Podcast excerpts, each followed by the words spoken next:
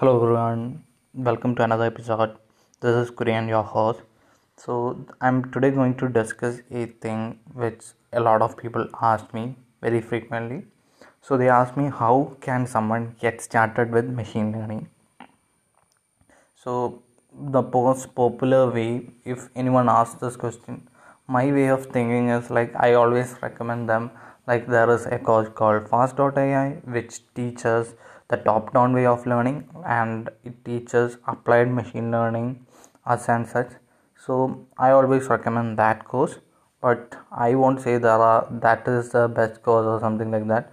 There are many other courses like andrew ng has a fantastic course.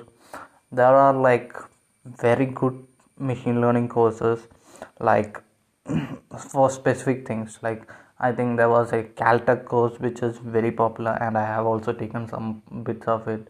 Then there is machine learning A to Z in YouTube, um, Udemy. Then there is Kaggle courses for machine learning.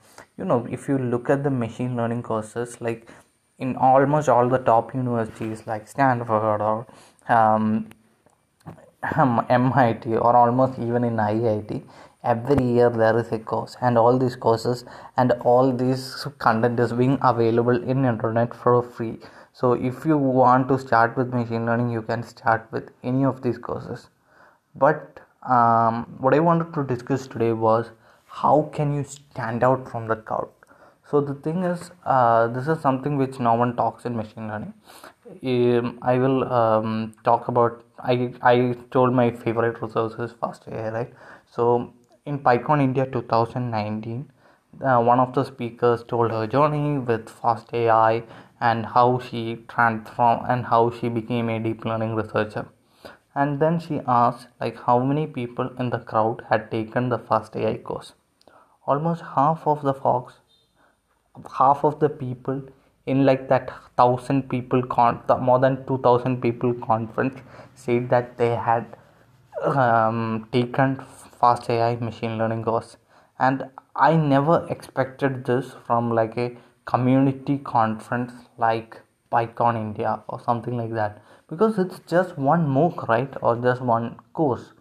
So think as think like this like there are a lot of opportunities in machine learning but you know there are a lot of people learning in machine learning. So the thing in machine learning world is like it is like there is just 5 percentage opportunities or there is like 1 percentage opportunities and there is 100 percentage demand. Like lot of supply is there and there is just 1 percentage demand. So i think um, there are a lot of people available for machine learning jobs. There are a lot of people doing machine learning courses or rather there are a lot of people doing machine learning projects as and such which are very good to be honest.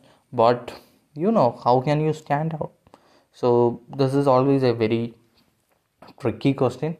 And um, you know it is very difficult to uh, you know say there is no one such way to stand out or something like that. So one good way if you can stand out is like if you uh, if you are participating in Kaggle. So what is Kaggle is basically it's a competition platform for machine learning competition. So you can participate in Kaggle competitions write good notebooks so that people will appreciate your work and you will you will be able to be ranked in the top 500 data scientists in the world or something like that. That is something very good. But even then like now there are a lot of people doing that. So into 2020 i don't know if that will work but that's a good way.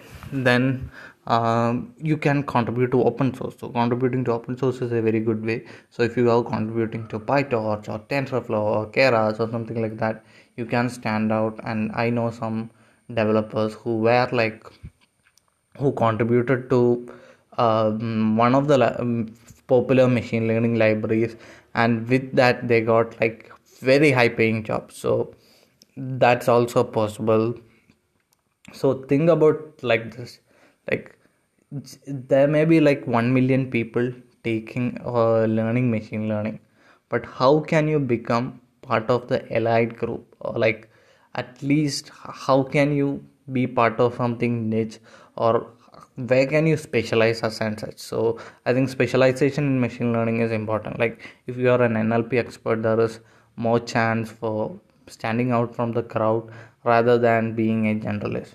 So i just wanted to share some of my thoughts because a lot of juniors fall into this trap. So that's all for today. Thank you and have a good day